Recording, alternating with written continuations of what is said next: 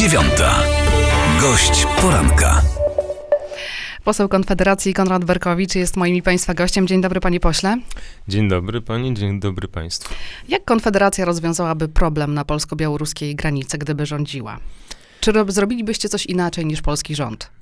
No my poparliśmy stan e, wyjątkowy, ale zrobiliśmy to przede wszystkim po to, żeby rząd jak najszybciej mógł rozpocząć pracę nad wybudowaniem nowoczesnego muru czy płotu, takiego na przykład jak Grecja na granicy z Turcją e, zbudowała. E, Niezależnie od aktualnego konfliktu, no to, e, czy, czy sytuacji, no to, to ta sytuacja pokazała, że my mamy e, groteskowo nieszczelną granicę. To znaczy, jeżeli znajdzie się jakaś grupa ludzi, która zacznie chcieć przekraczać granicę, to my nie jesteśmy w stanie tej grupy powstrzymać i to trzeba oczywiście zmienić, zwłaszcza na tej granicy, gdzie jak widać jest poważny No, problem. ale taka stuprocentowa szczelność jest możliwa? No, Chyba nie. Stuprocentowa nie, ale lepsza 90% niż 10%. Teraz mamy 10% szczelność? E, No, obawiam się, że obawiam się, że tak. Mm, Rządzący oskarżają opozycję o to, że dają się wciągać w grę Aleksandra Łukaszenki. Politycy opozycji mówią mm, o granicy zalanej krwią uchodźców. Gdzie na tej emocjonalnej karuzeli jest Konfederacja?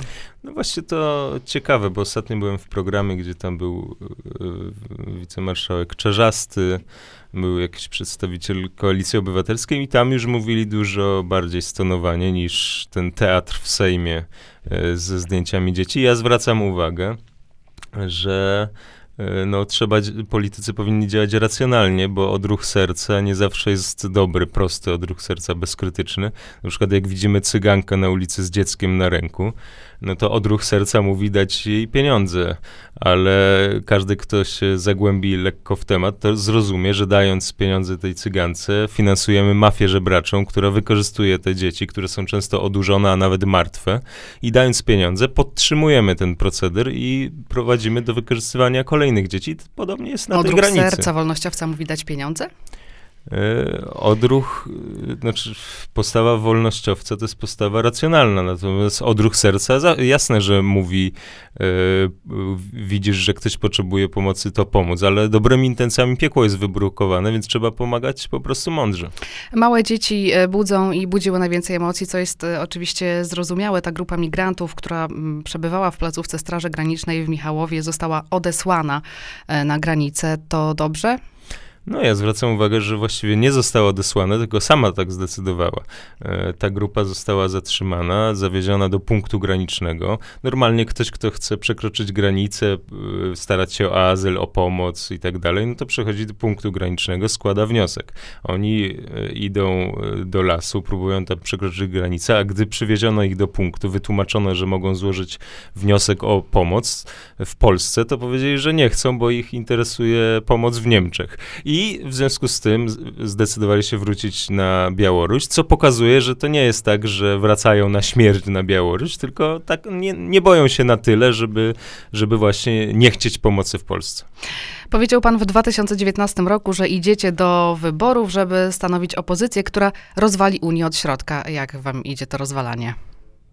No, to było e, w wyborach do Europarlamentu, w, w których jeszcze wtedy nie dostaliśmy się do Europarlamentu. Zwracam przy okazji uwagę, że konsekwentnie zamilczały nasze istnienie główne media. Mimo to udało nam się tam około 4,5% zdobyć i później przy dalszym zamilczaniu udało nam się wejść do Sejmu. Myślę, że już niedługo, za 2,5 roku uda się wejść do Unii Europejskiej i tam I jak walczyć... będziecie rozwalać tę Unię od środka? Ja przede wszystkim chcę zaznaczyć, że jest wiele krajów, takich jak Norwegia, czy Szwajcaria, Islandia, Liechtenstein, które nie są w Unii Europejskiej, a są w strefie Schengen, bo się ludzi straszy, że poza Unią to być poza Unią to być poza Europą. Ja jestem za swobodnym przepływem towarów między e, krajami Europy, za swobodnym, legalnym podróżowaniem. E, ale jestem przeciwko dyktatowi Brukseli tej biurokracji i będziemy robić wszystko, e, co możliwe, żeby ta Unia przestała chcieć nas e, kontrolować. Czyli blisko panu do takich posłów jak Marek Suski czy Ryszard Terlecki. A dlaczego? No o okupacji brukselskiej mówił jeden a z nie, nich. to właśnie bardzo daleko, bo są ludzie, którzy mówią, a robią co innego, a są ludzie, którzy chcą coś zrobić. No ja zwracam uwagę, Ale że... jeszcze nie wiadomo, co byście zrobili. Na razie E, chcecie. No tak, e, ja wiem e, i mam nadzieję, że będę mógł do tego przekonać. Ja zwracam uwagę, że różnimy się od innych partii politycznych tym, że e, każdy z liderów Konfederacji od kilkunastu lat co najmniej do kilkudziesięciu działał, nie dając się przekupić miejscami na liście e, partii, które miały pewne e, wejście. Natomiast co do tego, co robi PiS w sprawie Unii, on dużo mówi, że jest przeciw Unii, żeby ten elektorat antyunijny czasem zebrać, ale to Jarosław Kaczyński y, negocjował, Lech Kaczyński podpisał traktat lizboński, to PiS teraz podpisał y, fundusz zadłużenia, to PiS podpisał Zielony Ład, który już ma harmonogram zamykania kopalni, to PiS wprowadził nas do Unii i zgadzał się na kolejne ograniczenia. A gdyby odbyło się w weekend referendum w sprawie wyjścia Polski z Unii Europejskiej, to pan jakby głosował? W sprawie wyjścia Polski z Unii Wyjścia, tak. Europejskiej. Opuszczenia. Opuszczamy czy nie? Ja bym głosował przeciw, znaczy za opuszczeniem. Przeciw opuszczeniu. Za opuszczeniem, ale bez większej wiary na sukces, dlatego że ludzie są przekupieni pieniędzmi i propagandą, która O- mówi o tych pieniądzach. 88-90% Polaków jest przekupionych, bo tyle w sondażach mniej więcej chce pozostania Polski w Unii Europejskiej. Znam sondaże, w których mniej chcę, ale, ale zwracam uwagę, że na przykład większość tych Polaków są y, okłamani propagandą i, o, i większość Polaków jest przekonana, naprawdę i to często Czyli Polacy samodzielnie ludzie, nie myślą, tylko są no, ogłupiani. s- Polacy myślą samodzielnie, tylko dostają fałszywe informacje, po prostu są oszukiwani. Ludzie inteligentni y, i samodzielnie myślący często są oszukiwani i tutaj też zwracam uwagę, że większość Polaków jest przekonana, że Unia Europejska to przede wszystkim swobodny handel i podróżowanie, co jest w ogóle nieprawdą. Nie trzeba być w Unii Europejskiej, żeby handlować swobodnie i podróżować, czego przykład to jest właśnie Norwegia, Liechtenstein, Islandia i Szwajcaria chociażby. Yy, ja bez większej wiary, ale ja bardziej liczę nie na to, że Polska po prostu wychodzi z Unii Europejskiej, tylko ja bardziej liczę na to i to jest realny plan, że Unia Europejska się niedługo po prostu rozwali, yy, rozejdzie yy, i i my będziemy jednym z krajów, który będzie mógł zawrzeć inne, normalne, e, zachowujące suwerenność Polski umowy A międzynarodowe. mógł pan głosować w referendum akcesyjnym? E, Nie było, właśnie, to jest bardzo ważne. E, Nie było referendum w sprawie przystąpienia do Unii Europejskiej. To jest kolejne kłamstwo. Było referendum w sprawie przystąpienia do wspólnot europejskich. Wtedy Unia Europejska formalnie nie istniała. Dopiero traktat lizboński, tam jest na początku, mówi, że powstaje Unia Europejska i traktat lizboński też miał być przyjęty w referendach. Najpierw miała przyjąć Francja, Holandia jako tu przykłady zachodnich, mądrych e, krajów, które to przyjmują. Upadły te referenda, więc nagle pomysł referendów zniknął i później właśnie rządy za plecami ludzi podpisali. Proszę? Głosował pan w tamtym referendum? Eee, do wspólnot europejskich. Szczerze mówiąc nie pamiętam, bo ja się od bardzo dawna interesuję polityką, ale w tym momencie nie pamiętam momentu głosowania. Ja w ogóle jestem niechętny Ale był pan demokracji. przeciw wtedy też. Ja jestem niechętny demokracji i To jak- biorę udział to w procedurach demokratycznych z należytym pan- obrzydzeniem. To jakby pan ułożył te, E, te relacje ale- w Polsce? ale- Jak, ale skoro nie demokracja, Nie, to pamię- co? nie pamiętam szczerze mówiąc, czy wtedy już mogłem głosować, ale jeżeli mogłem, to na pewno głosowałem przeciw. To, aha, y, co? Jeśli nie demokracja, to co? Dyktatura No, Korwina? Re- Nie no, to demokracja to jest dyktatura. Demokracja to jest y, dyktatura większości. E, większości, która jest skazana na to, żeby głosować na tych, którzy obiecują, że innym wezmą, a im dadzą Albo pieniądze. głosować na was, co też ludzie niektórzy robią, No więc niektórzy robią, tak, niektórzy to może robią. niewiele, ale, to, jednak. Ale to jest no, coraz więcej, ale to jest trudne, dlatego że my nie jesteśmy ludźmi, którzy, którzy mówią, tym zabierzemy, a wam damy, tylko mówimy, wprowadzimy normalne zasady cywilizacji łacińskiej, y, uczciwe wartości, y, równe dla wszystkich, a No ale reszta jeśli nie partii demokracja, to dzieli jak się- to miałoby Reszta wyglądać? partii dzieli się na, jedni mówią, że wezmą tym, a dadzą tym, drudzy wezmą tym, dadzą tym i wielu ludzi nawet zgadza, ja znam ludzi, którzy zgadzają się z ideą, którą ja hołduje, czyli wolnym rynkiem, ale e, mówią, że jak nie zagłosują na tych, to wygrają tamci i zabr- zabiorą mojej grupy i dadzą Dobra, tej. tak? odchodzi Demokracja pan od, jest, od mojego jest- pytania. No to Mhm. jak miałoby to wyglądać? Jeśli nie demokracja, jaką znamy, to, to co? No, nomokracja przede wszystkim w formie na przykład repu- republiki, czyli rządy prawa. Przede wszystkim nie może być tak, że e, różnica polega na tym, że w demokracji jest założenie, że większość może wszystko. E, Jeżeli jest taka wola większości, to można to zrobić.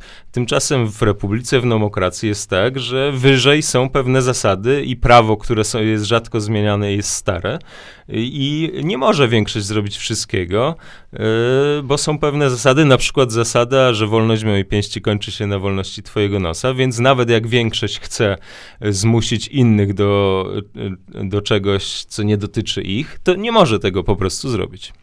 W weekend w Warszawie przeszedł marsz pod hasłem Stop segregacji sanitarnej. Zdaje pan sobie sprawę, że w Polsce w porównaniu na przykład z Litwą czy Włochami, y, no te ograniczenia są raczej teoretyczne.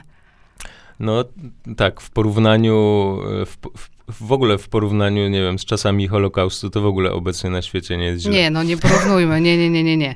Nie, ja tylko zwracam uwagę, że, że mnie nie pociesza to, że inni mają gorzej, natomiast to, co się w Polsce dzieje, jest też łamaniem podstawowych praw ludzi, podstawowych zasad właśnie cywilizacji łacińskiej. Ja zwracam uwagę, że w medycynie, medycyna to nie jest nauka apryryczna jak matematyka, że coś się wylicza i już wszystko wiadomo, to jest nauka empiryczna, statystyczna i dlatego wszystkie leki, wszystkie preparaty są najpierw na jakiejś grupie badane, bada się dalekosiężne skutki, później się je dopuszcza dopiero po kilku latach, a i tak po kilku latach później się czasem okazuje, że lek e, wywołuje dalekosiężne gorsze skutki niż przewidywano i się go wycofuje, tak? Bywa, tak? To jest nauka statystyczna. I teraz jesteśmy w sytuacji, w której mamy preparat, który istnieje powiedzmy od roku mniej więcej yy, i on jest w oczywisty sposób w fazie eksperymentu i my się sprzeciwiamy jakiemukolwiek przymuszaniu ludzi do tego, żeby brali w tym udział. Ludzie mogą się na- to zdecydować, ale nie muszą. muszą mogą sobie rozważyć, czy bardziej boją się skutków ubocznych COVID-a, czy bardziej się boją skutków ubocznych, nieznanych jeszcze w pełni e, jakiegoś nowego preparatu. Tymczasem w Polsce przymus de facto istnieje, bo ktoś, kto nie weźmie tego preparatu, traci pewne prawa. Jakie? E, No, choćby związane z podróżowaniem. E, Zresztą. Nie, no po Polsce może podróżować, a to, że jakieś inne państwo wprowadza akurat swoje zasady, no to chyba się też możemy No nie, ale jak ja, wr- jak ja wróciłem, ja, ja, ja byłem na, na wakacjach krótkich w Albanii, bo tam jest, ta- tam jest dużo większa wolność. Tam teoretycznie maseczki obowiązują w, w, w, w zamkniętych przestrzeniach, ale nawet obsługa lotniska ich nie To używa. tak jest w Polsce, teoretycznie. I to jak obowiązuje. wróciłem, jak wróciłem z Albanii, to przez to, że nie miałem e, szczepienia, to w Polsce byłem zamknięty dwa tygodnie e, w domu, tak? Więc ja wróciłem z wolnego kraju Albanii do O, to jest pan e, jednym z niewielu polityków Konfederacji, który mówi, że nie, nie poddał się szczepieniu, bo zazwyczaj unikają tych mm, No, odpowiedzi. to, jest, to, jest, to jest dylemat, czy, y, czy cementować zasadę, że nie, mówimy, nie musimy mówić o tym, jakie zabiegi medyczne przeżymy, y, czy, czy, czy po prostu y, powiedzieć. No, niektórzy z nas, i cieszę się z tego, podkreślają tę zasadę. Chodzi o to, żeby nie doprowadzić do tego, że w Polsce będzie panowało przekonanie, że każdy ma powiedzieć, bo to jest tajemnica lekarska. Natomiast kto chce, to może. Ja chcę i mówię, nie, nie zaszczepiłem się. Zwracam uwagę zresztą, że na Państwowym Zakładzie Higieny jest napisane jasno, że według e, najnowszych badań szwedzkich szczepionka daje 3 do 4 miesiące odporności, a przejście e, tej choroby daje na razie nieograniczoną e, odporność. Znaczy jeszcze nie odkryto ograniczenia, to już jest wiele miesięcy. Minister Adam Niedzielski powiedział wczoraj, że musimy się przyzwyczaić, że będziemy żyć e, z COVID-em. I co pan na to? I że nie będzie na razie żadnych ograniczeń, szkoły też nie będą zamykane, o tym mówi dziś w dzienniku Gazecie Prawnej. A w takim sensie przyzwyczaić? Nie, czyli- przyzwyczaić to ogólnie, że musimy się przyzwyczaić do No. życia, że to już będzie z nami ten wirus. Eee, no to, to, że będzie, to akurat prawda. Problem polega na tym, że obawiam się, że ministrowi Niedzielskiemu bardziej chodzi o to, że będą z nami jakieś ciągle ograniczenia. Problem polega na tym, że to jest bardzo wygodna sytuacja dla rządów, dlatego że rządy e, zawsze muszą sobie wymyślić wroga, z którym walczą.